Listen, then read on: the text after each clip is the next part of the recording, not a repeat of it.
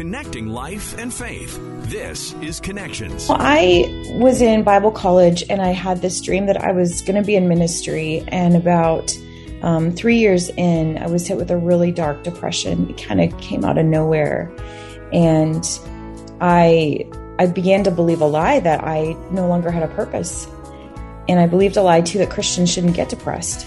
If we're really Christians, we should be filled with joy. And so in 2001, I had a suicide attempt. And by the grace of God, my husband just happened to come home from work unexpectedly in the middle of my attempt. And so I ended up in a psychiatric hospital for a week. And that was just the scariest experience of my life. And the trauma didn't end there for today's guest. We're joined by Janita Pace. She is a licensed professional counselor as well as a pastor's wife. Today on Connections, she's going to share with us a little bit about her battles with depression and anxiety. She's also going to share with us how she got through to the other side and how she's using her own experience to help others. We're joined today by Janita Pace. She is a pastor's wife as well as a licensed professional counselor in the state of Minnesota. You're a licensed professional counselor, but leading up to you getting in into this career field, life was uh, like a roller coaster. You've been through a long list of things that many of us will never experience in our lifetime. Tell us a little bit about your story and where it starts. You know, I was in Bible college and I had this dream that I was going to be in ministry. And about um, three years in, I was hit with a really dark depression. It kind of came out of nowhere. And I I began to believe a lie that I no longer had a purpose. And I believed a lie too that Christians shouldn't get depressed. If we're really Christians, we should be filled with joy. And so in 2001, I had a suicide attempt. And by the grace of God, my husband just happened to come home from work unexpectedly in the middle of my attempt. And so I ended up in a psychiatric hospital for a week and that was just the scariest experience of my life. But during that time, I read Psalm 121 over and over and I just kept meditating on it. And when I got out of the hospital, a professor at our college reached out to me and there was a voicemail that said, Hey, Janita, I've just been thinking about you every day. And I just felt like I need to read Psalm 121 to you. And it was one of those moments where I just, I realized God hasn't left me. I, I still, I still have a purpose. And and so my professor had his wife come and meet with me because she had had depression when they were on the mission field. And so she began mentoring me. And about a month into our mentorship, um, she actually died suddenly. Wow. Yeah. And I was so angry with God. And I thought, how could you take the one person that seemed to understand me? And so I remember getting my shoes on and I'm crying. And I, I went for a walk down to our mailbox and when I got to the mailbox, I opened it and there was a letter that she'd sent um, the day she died, the morning she died. And it just was a card that said, I just never want you to forget that God's going to use what you're going through. And so I held on to that and thought, okay, um, I, okay, God, what does this mean? What does this look like? So that was the beginning of this journey. And it's been such an incredible path to walk. Painful, but but now to see it all come together and to have it you know meet bring meaning and purpose for other people that's just the story of redemption in my life what was it that led to that bout of depression do you know now what was causing that I think that part of it was as my husband was already a pastor at that time. I think part of it was the pressure that I felt to be perfect or to be a, to have this image that I had it all together when I knew I didn't. And so pieces of me just felt like the constant message in my own mind that I wasn't good enough. And alongside that, I had a lot of change going on in my life, but I think a, a big part of it too was, um, I think it was physical. I, I, think that a big part of it also had to do with just um, chemical imbalances. And so between all of those pieces, I think it became the perfect storm. What was that like as, you know, quote, a pastor's wife? Were there feelings of kind of failure? Obviously, feelings you shouldn't have had, but feelings of failure that shouldn't be happening to people like us? It was absolutely the feeling of this I'm failing. I am failing. And unfortunately, the church we were at didn't understand mental illness. They didn't understand mm. what it was like. And so one night they were going to send the elders over and we thought they were coming to pray for me. And instead they came to ask me kind of what sin was I committing that would create a situation where I wouldn't have the joy of the Lord. And that was just such a devastating blow because at that moment, my husband and I really did feel alone that we were in this without support. And so I try to help pastors and churches understand and I think they I think it's growing in an understanding that you can go through a very dark depression and be very spiritually mature. Those don't have to be opposites. So, yeah, I felt I felt very alone. And again, I think it was the feeling of having to watch my husband care for me and spend time taking care of me that he couldn't spend then at the church made me feel like I I'm just dragging him down and I am not I'm not being what I need to be to support my husband.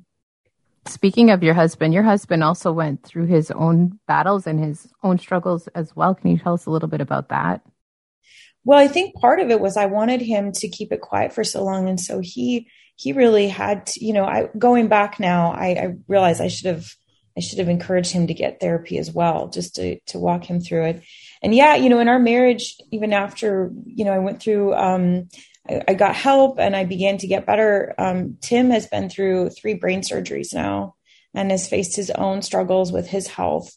And so that's been a big piece of it too, is walking through with, you know, just because I'm now a therapist and I have all these skills and tools doesn't mean that I don't still struggle with depression and anxiety. It just means that I've found ways to work through it. And alongside of that is then working through what does it look like if I if I become a widow very young? and how do we navigate it when there's so many medical unknowns for him and so it's really been a journey to balance having depression anxiety and really going through crisis because i know a lot of people that i see and that i talk to who they are going through some really hard things while they're also trying to struggle with depression and anxiety. So it's very difficult. What are some of the the healing steps that you've used to get through this constant battle? Some of them include things like there's um in in the book it walks through different different tools that are are therapeutic. Um one of them and it sounds so basic but for me it's mindfulness. It's staying in one day at a time. One of the concepts in the book is to to handle your life as if you're in a in a novel or in a, in a book and you're just in this one page and you can't worry about what the future plot is going to be because you don't know. But you do know the author and the author is is good. And i think that's what's hard sometimes is when i'm going through things that don't feel good to trust that the author isn't looking to hurt me you know that he really does love me and so part of that process then is me reminding myself just stay in today in the page that you're in right now just stay in today that's been really helpful for me yeah, you mentioned like your church having a hard time and they didn't understand mental health. And I think that's pretty common for a lot of Christians, right? And so I appreciate your, your book, the name of the book, the healing name of Jesus. Like you're not discounting that Jesus has a role in all of this to play in helping us find healing. Absolutely. I think the, the, I wrote a, the, the layout of this book is really what I wish I would have had. I, I pictured myself in 2001 and thought, what would I wanted? And I wanted a book that would help me grasp God even more because that's what I needed. But I didn't want it to be overwhelming. So every day there's only a few pages of reading and there's always scripture involved in it because I feel like the more God comes to life around us, the more hope we have. If we feel disconnected from Him, then I think that's where our hope gets cut off. So the more that I put this book together, actually, the more I grew in just seeing God around me. So many of the names are metaphors that God provided. And so now when I see physical reminders around me, it just it just keeps my focus on the fact that God loves me and God is not gone. He's in it.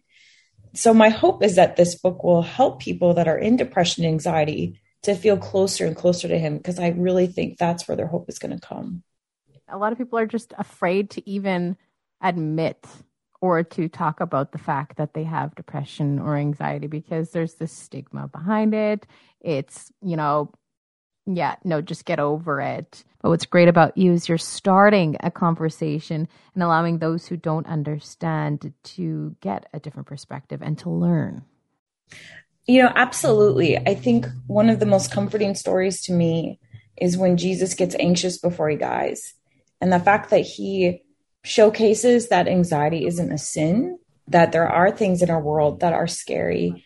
And I think that's why don't be afraid is such a common phrase in the Bible. But instead of it having the tone of condemnation or sin, it's it's the parent that comes in when the child's afraid and says, It's okay, don't be afraid, because we are going to get afraid. So I love that the Bible already has the posture of fear is normal and actually we can expect it to come. So I'm grateful that Jesus was so transparent in his fear and it reminds me that it's not wrong to be afraid. How can we as the church do a better job at listening and helping those who need it? And so often I meet people who are trying to help, but they quote scripture to those that are hurting and suffering, or they try to use platitudes. But I really encourage people that there's just not enough listening happening in the world in general. And so I think oftentimes it's sitting with someone, listening to their story, being present and allowing them to process through it and to remind them that just like Pat, she was such a great example for me. She just did practical things for me. She knew that some days I just struggled to get out of bed and would call and just say, Hey, you got this, or I'm here with you. How can I help you? there were so many times when she just listened to me put my thoughts on the table and help me sort them but in a way where i was the one sorting and she was the one observing and listening so my encouragement would definitely be for the church to train people to be listeners and to provide comfort and to ask how they can help people ask the people who are suffering and i definitely encourage pastors and i know this is a scary move but for leaders in the church to be transparent with their own struggles a number yeah. of my clients are pastors. And when I ask them, you know, does your church know what you're going through? And they say, no, it would not be a good idea for me to share because I'm the leader. And so, how amazing would it be if pastors and elders were open and honest with their congregations about that struggle? I'm a, I used to be a pastor and I'm very, very transparent in all my preaching. Like often you joke about like, oh, the pastor's family is the number one source of sermon illustrations, right? But I'm my own number one source of illustrations. And it's funny after a while, like my elders were like, Mike, you, you can't keep doing that. You need to quit telling mm-hmm. people so openly about all your sins and struggles. And I'm like, no, like I'm transparent. They understand. And uh, number two, I'm never going to fall off a pedestal then because they're not going to put me up there, right? they know I'm just like them. So Oh, Mike, thank you for doing that. I think that's so brave. I think it's incredible how the heroes of our faith, God recorded and made public the major mistakes and the major sins that they committed. I mean, some of them probably wouldn't be welcome to be elders at our church because of their records.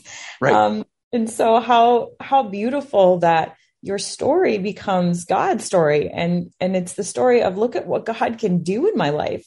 And people so relate to that. I was scared as a counselor to put out my story because you know there's there's the pressure of you know you're the counselor. You should know better. But I've had so many clients say I'm coming to you because you have been through this and I'm hmm. trusting that I can be real with you because you you've shared your story. So, but I understand. I Mike, I really appreciate what you did because it it can be intimidating and, and scary sometimes how about those who are afraid to do that and to be transparent and to share maybe stuff that's happened in the past that they still feel guilt for? Like you have an unbelievable story and we didn't get to half of it uh, from your past. How, how can we get past that and continue on and be transparent? Yeah, you know, I think it starts with when you draw close to God and you fully understand how much he loves you. That Ephesians 2:10 says that you are a piece of art. And so when you go to an art gallery, you don't expect the art to actually do anything, you know, you go to see it because of the artist. And so first understanding your own value and understanding that there's nothing that can change that. And then I would say the second piece is to find people that you can be transparent with, knowing like I experienced the first people I tried, they were judgmental, unfortunately, but that didn't mean that everybody would be and taking that second chance on someone who understands. And once you have that community, it's so powerful. One of the stories in the Bible that I talk about is when the four people lowered the paralytic before Jesus in the New Testament. And it took four people to do it. And so I think it's an illustration of the fact that we need multiple people to be supportive of us. So it does take risk, but it's so important to have that community around you. So it's time to counsel me and give me advice. Okay. One thing I often do, um, not so much to other people except for my wife, and I do this to myself a lot, is I often try and put things in perspective. But what ends up happening then is our problem is tough, yeah, but look at these people. They're way worse, right? So we we can power through this and you know, we don't have to let it drag us down. That's basically what I'm trying to do. Uh, but my wife tells me that is not helpful. is that not helpful? Is that not wise? How do I quit doing that if it's not?